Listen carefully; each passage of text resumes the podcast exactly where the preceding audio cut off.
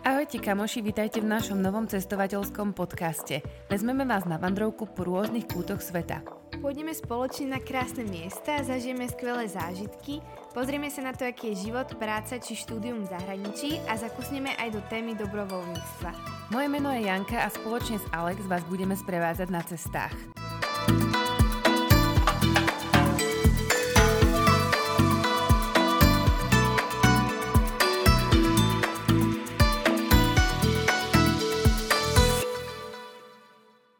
Janka sa vrátila zo Sumatry a stretla zaujímavé zvieratá. Jani, čo ty a tie opice? Nie úplne opice. Opice som síce stretla veľakrát počas našej cesty v juhovýchodnej Ázii, ale my sme tam šli primárne za účelom sledovať orangutany. Aby som to ešte uvedla na správnu mieru, tak vlastne Janka rok cestovala po svete, konkrétne teda po Ázii, Novom Zélande, Austrálii a tak ďalej, ale teda toto, čo sa podarilo vidieť a teda orangutany bolo na Sumatre. Áno, Sumatra sa nachádza v Indonézii a išli sme za týmto zážitkom preto, lebo to je veľmi jedinečné. Uh, orangutany môžete už pozorovať len na dvoch miestach na svete a to je Indonézia, teda konkrétne ostrov Sumatra, ako sme spomínali, a potom Borneo, uh, malajzijská časť tohto ostrova. Ako je to možné, že to dá iba na dvoch miestach? Žiaľ teda orangutany sú ohrozené druhy zvierat, pretože ľudskou činnosťou a vypalovaním lesov v dôsledku produkcie palmového oleja boli množstva orangutanov vyhnutých. Bavíme sa v priebehu posledných 30 rokoch o desiatkách tisícach číslach a teda podľa takej organizácie, ktorá sa zaujíma o zvieratka vo svete, už ostáva na svete naozaj len okolo 100 tisíc orangutanov a je teda dosť možné, že v priebehu ďalších 50 rokov môžu orangutany úplne vyhynúť. Myslíš tú organizáciu, ktorá má pandičku v logu? Áno, je to World Wildlife Fund. Jani, a na Sumatru ste išli iba kvôli tomu, aby ste videli orangutany? Áno, išli sme tam iba kvôli tomuto, nakoľko sme už strávili v Indonézii takmer dva mesiace a ostávalo nám tam do konca našich víz iba pár dní. Čiže na to, aby ste išli na Sumatru, potrebujete víza. My ako Slováci víza do Indonézie na prvých 30 dní nepotrebujeme, ale keďže my sme tam strávili trošku viac času, tak sme si uh, potrebovali kúpiť víza hneď na úvod a potom si ich predlžiť na ďalší mesiac. Čiže prvý 30 dní je zadarmo, ale pokiaľ viete, že tam chcete stráviť viac času, tak si treba kúpiť hneď na úvod víza a potom si ich predlžovať. A dobre, keď ste išli na tento trek, tak ste potrebovali niečo špeciálne, nejaké vybavenie alebo niečo také? Podstate ani nie, iba taký základ. Potrebuješ, potrebuješ určite uh, turistické topánky, pretože ten terén v tej džungli nie je úplne akože príjemný je tam strašne veľká vlhkosť a hrozne sa to tam šmíka. Čiže potrebuješ lepšie topánky a určite potrebuješ sprej proti hmyzu, ale to nie je problém zohnať v juhovýchodnej Ázii, pretože na to sú tam naozaj zvyknutí, je tam veľmi veľa hmyzu, je tam veľmi veľa komárov a majú tam vynikajúce spreje alebo gely, ktorými sa vieš natreť a asi v pohode. A bola to taká, taká džungla ako vo filme?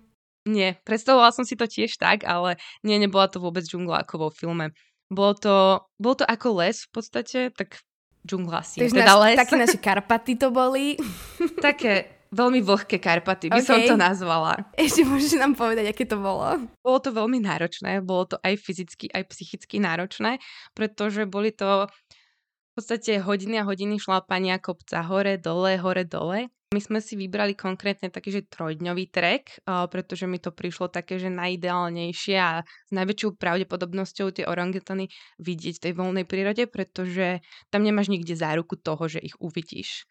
Čiže tie tri dni mi prišli také, že OK, máme vyššiu šancu, takže ideme do toho.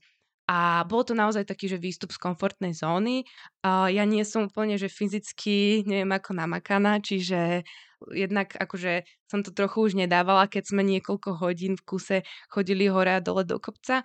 A potom nie som úplne, že kamarátka s pavukmi a s hmyzom, čiže aj toto bolo také, že uh, trošku mi to dávalo psychicky zabrať. Čiže vy si to bukli cez nejakú agentúru online, ale v podstate oni vám negarantovali to, že uvidíte tie orangutany. Takže bolo to vlastne na tebe, či si vyberieš nejakú jednodňovku, trojdňovku, päťdňovku a tak ďalej, hej? Áno, je to, je to presne tak, ako vravíš, nikto ti to negarantuje, keďže sú to zvieratá žijúce vo voľnej prírode, tak ono, nemáš proste tú záruku, že ich uvidíš. Oni sa tam zrovna nemusia nachádzať, kde ty ideš, aj keď tí guidi, oni už to tam majú maličku, sú v tej džungli ako doma, tak uh, snažia sa ich teda nejako, nejakými špeciálnymi spôsobmi vyhľadávať, hej, kričia na nich, vydávajú rôzne zvuky, ktorými s nimi komunikujú, ale nikde tam nie je tá záruka, že tie orangutany budú práve v tom období akože niekde v blízkosti. A tam to prebieha tak, že je to vlastne taký jungle track, človek si môže vybrať, na koľko dní ide a my sme si vybrali takú zlatú strednú cestu, čiže 3 dní a 2 dní spánku v džungli. V podstate na základe čo ste si vybrali spoločnosť, cez ktorú ste išli? Mala si nejaké recenzie alebo v podstate iba Google a random? Hľadala som to teda cez Google. Vždycky si teda pozerám recenzie aj na tom Google a, a prezerám si tie možnosti, aké existujú. Mám pocit, že tunak sú primárne tie možnosti veľmi podobné, minimálne čo sa týka ceny.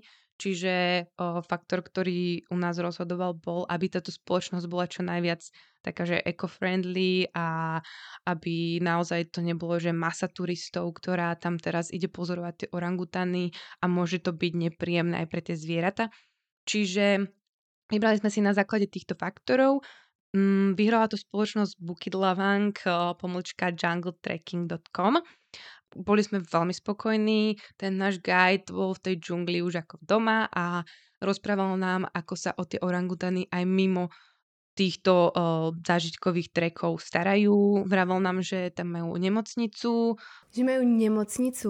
Hej, majú tam nemocnicu, ktorej sa vlastne starajú o traumatizované orangutany alebo teda nejaké chore orangutany a pripravujú ich na to, na to, aby sa dostali naspäť do tej voľnej prírody. Čiže naozaj bolo vidieť, že sa o tie zvieratá zaujímajú úprimne a, a nie je to len uh, za účelom zisku.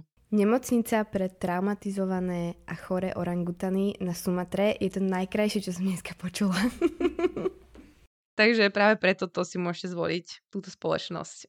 Môžeme vám v podstate potom asi hodiť aj na nejaký link uh, alebo niekde do popisku názov, názov spoločnosti, lebo neviem, či podľa toho, ako sme to vyslovili, to niekto rozumel.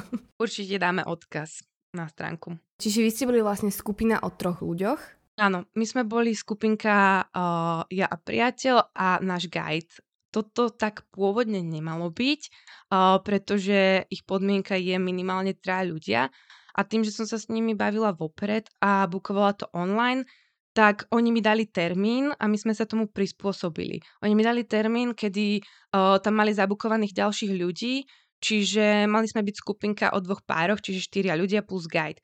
Ale my sme tam teda došli a tí ďalší dva ľudia to zrušili a mali sme teda veľké šťastie a išli sme s tým našim guidom iba my sami dvaja. Šťastie v zmysle, že som tam nikoho neobmedzovala svojimi fyzickými schopnosťami a guide sa nám vlastne mohol prispôsobovať.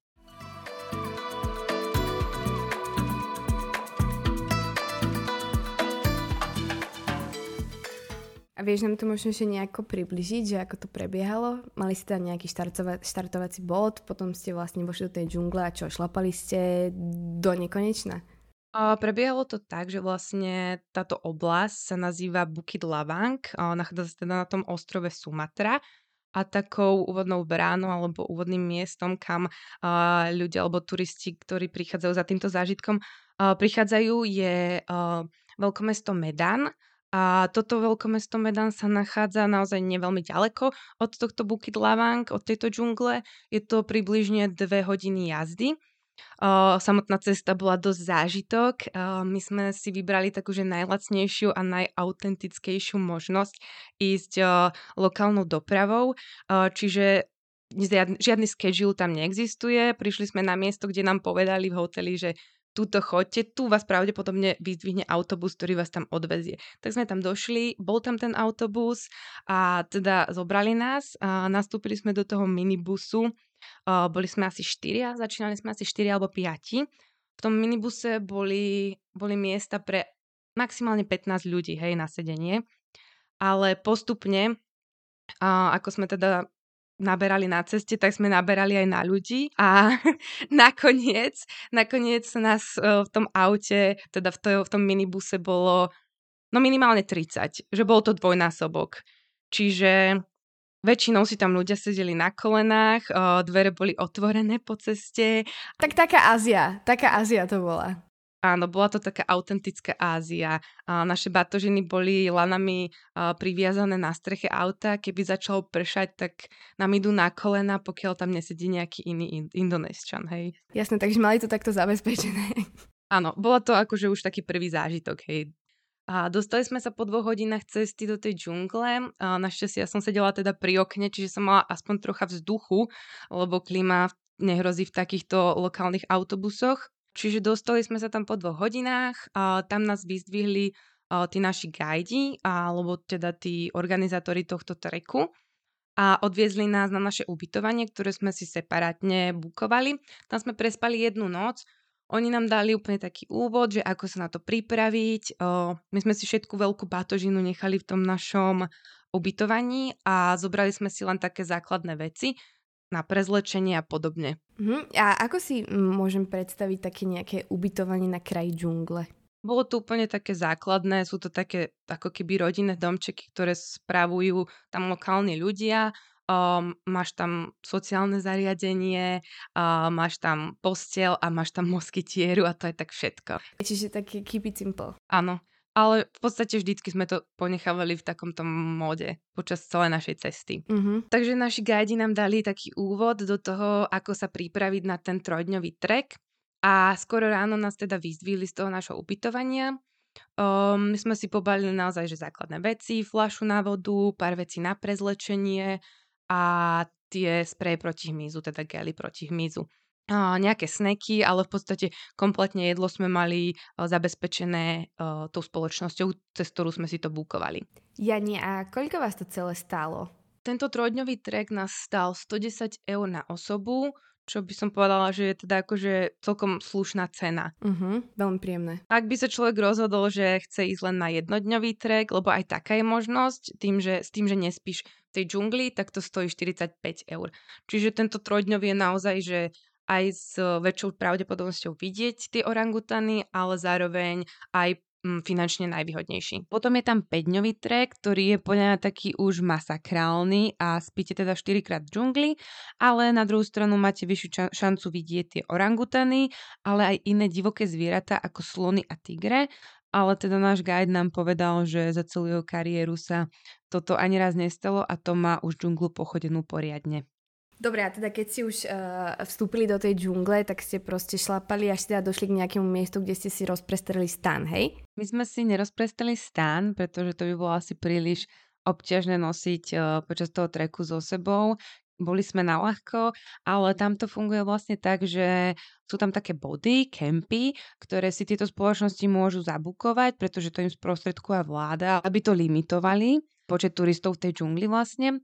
A v podstate Tie kempy sú veľmi jednoduché, sú to také drevené pútky, naozaj môžete si predstaviť len trošku vyvýšenú plošinu s, s štyrmi stenami, bez dverí, drevené a so striežkou.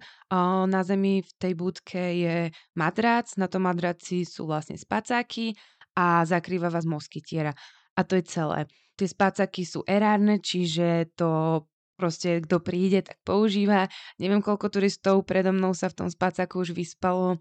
Nevonalo to úplne príjemne, ale, ale poslúžilo to aspoň na to, aby sme sa akože v teple vyspali. Ja sa ťa ešte spýtam, že keď si hovorila o tom, že je to camp, tak to znamená, že takýchto búdiek je tam viac pokope, alebo to vždy nejaká, že jedna náhodná, ako putujete? Tú prvú, ktorú sme mali, tak tam sme mali iba jednu alebo teda dve, v jednej spali uh, vlastne náš guide s kuchárom a v druhej sme spali my a nikto ďalší tam nebol. Predpokladám, že keby tam boli viacerí turisti v našej, našej skupinke, tak asi spíme teda v tej jednej budke, lebo tam bolo toho priestoru viac. A potom obďaleč, možno, ja neviem, 30 eh, metrov ďalej bola takáto ďalšia budka, ale nebolo ich tam naozaj nejako veľa. Že nebol to taký typický camp, oni to tak nazývali, ale bolo to skôr také akože jedno malé miestečko.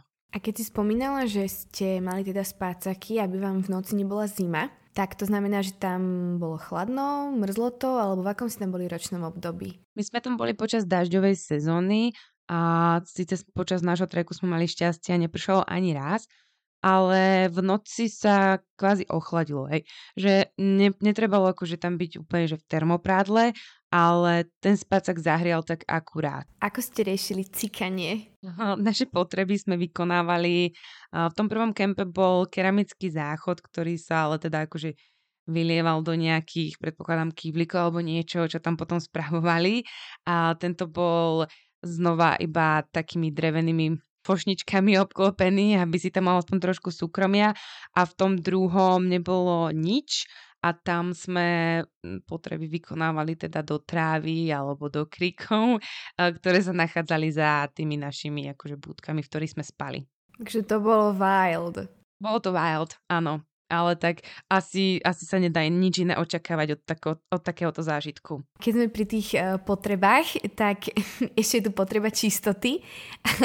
Sprchy, sprchovanie, to ste riešili ako? V podstate tým, že tie kempiky, alebo teda, ako to tak môžeme nazvať, sa vždycky nachádzali pri tej rieke, tak tie uh, rieky, okrem toho, že boli aj zásobovačmi pitného režimu, tak boli aj v podstate naše sprchy. Čiže mohli sme sa okúpať tej rieke, aj som sa teda okúpala, lebo po tom trekovaní bolo, bolo teda teplo, boli sme prepotení a rozhorúčení, ale tá rieka bola veľmi, veľmi chladná.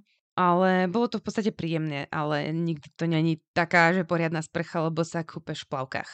A vy ste mohli mať so sebou, alebo teda asi ste určite mohli, ale mali ste so sebou aj nejaké mydlo, alebo to je úplná fata morgana? Asi by som tam nepoužívala mydlo, keďže z tej rieky sme potom tú vodu používali aj na varenie, aj na pitie. Smart. Bolo to nádherné? A neviem, či by som to nazvala nádherné, bolo to veľmi jedinečné. Nebolo to určite jedna z tých lepších nocí počas, počas našej cesty. Ale tým, že sme boli podstatne vyčerpaní po tých hodinách uh, trekovania v džungli, tak asi sme sa teda akože vyspali, hej. A nehrozilo vám napríklad nejaké napadnutie zverov alebo niečo, čo je v džungli aj nebezpečné?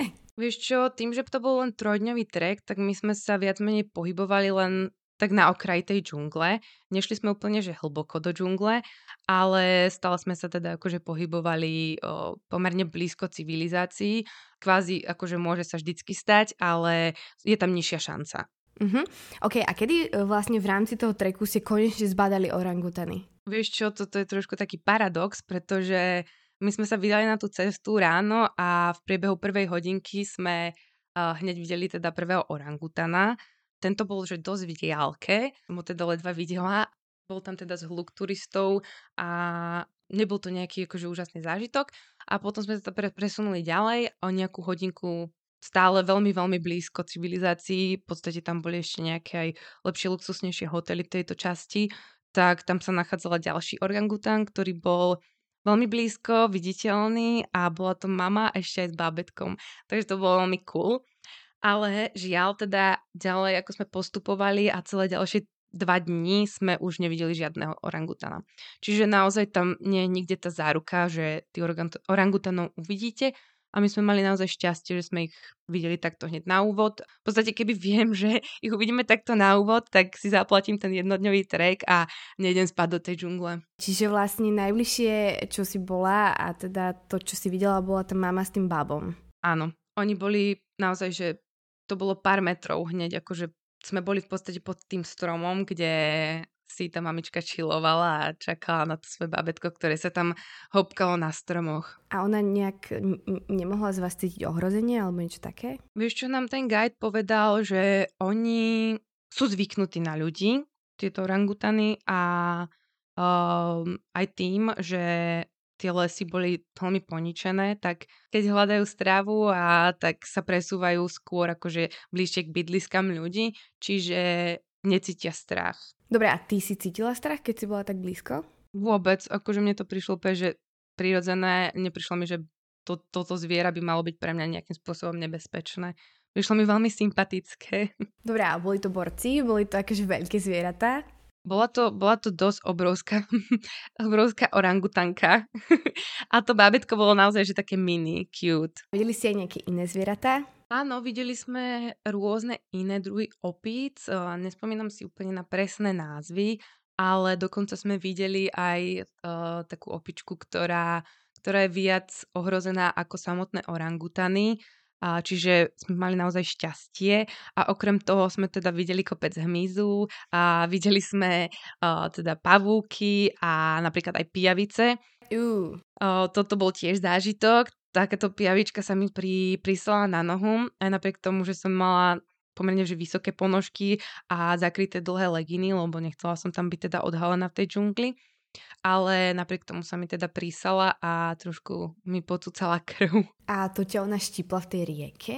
Nie, akože ku podivu tieto pijavice v džungli a sa pohybovali po, po súši, boli to suchozemské pijavice.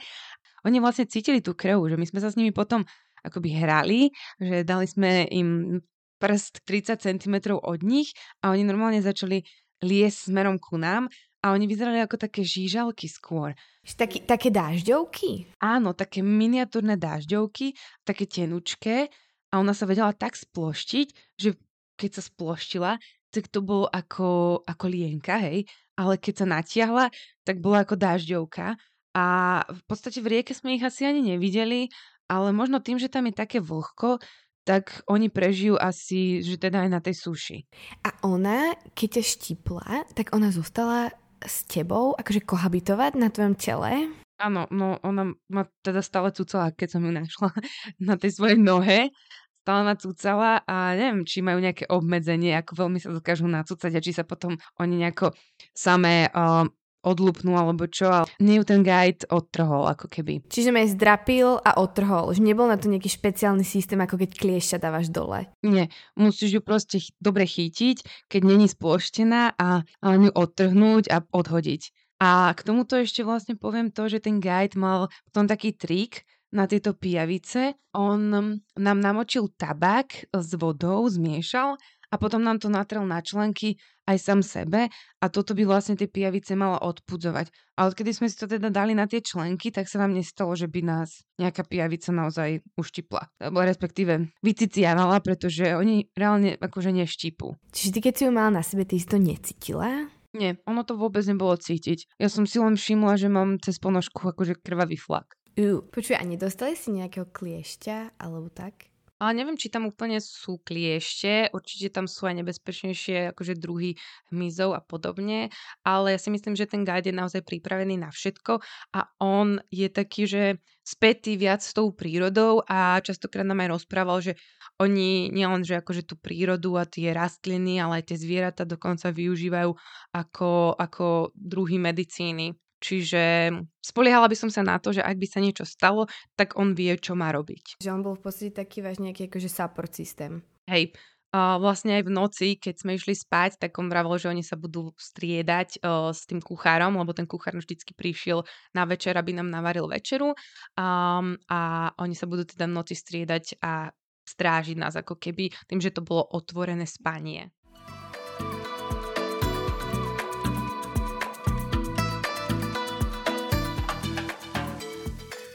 Čiže vy ste cestovali traja a vždy v rámci hodiny, keď ste mali mať jedlo, prišiel za vami kuchár? On v podstate prišiel z tej civilizácie tým, že sme neboli ďaleko.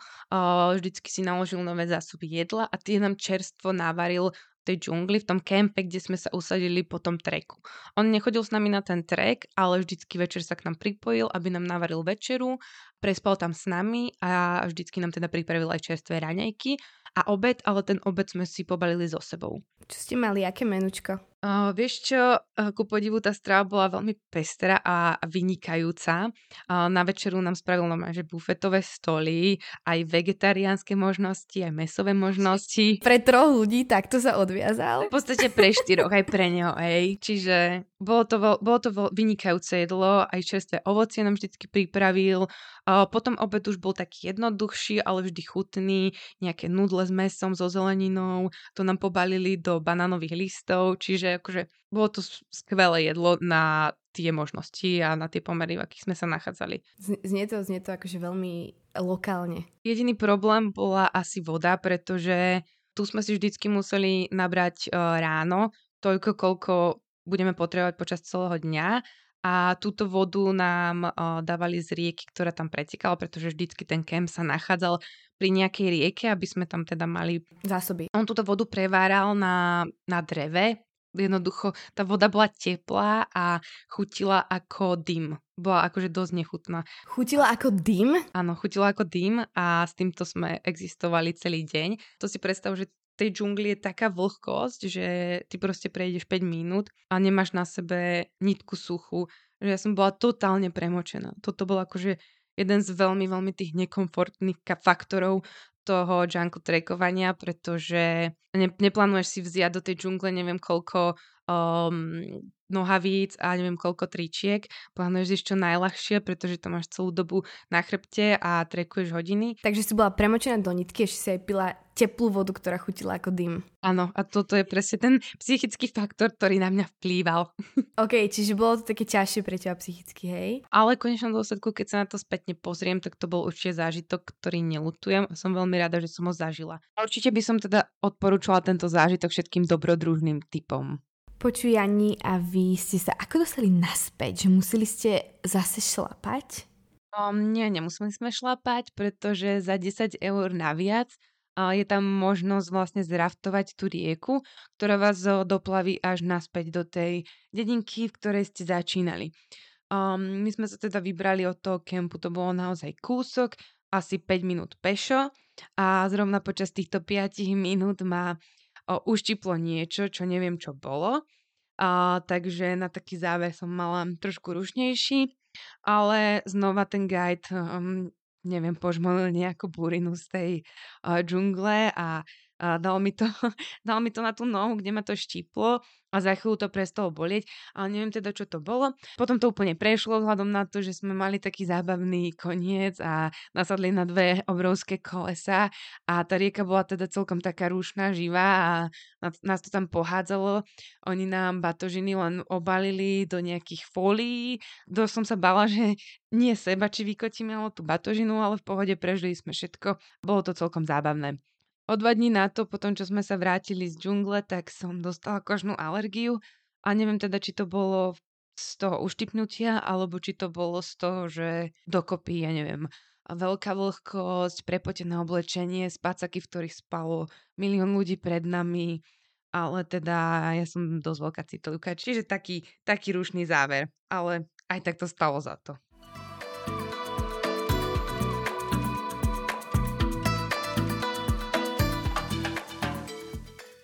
Kamoši, tak ďakujeme za vypočutie a v prípade, že by ste mali nejaké ďalšie doplňujúce otázky, tak nám pokojne môžete napísať na náš Insta vandroka.podcast. Máme pre vás eh, náhrade ešte ďalšie epizódy, kde hovoríme o dobrovoľnice v Indonézii, našom marockom roadtripe alebo Erasme v Atenách, takže sa počujeme na budúce.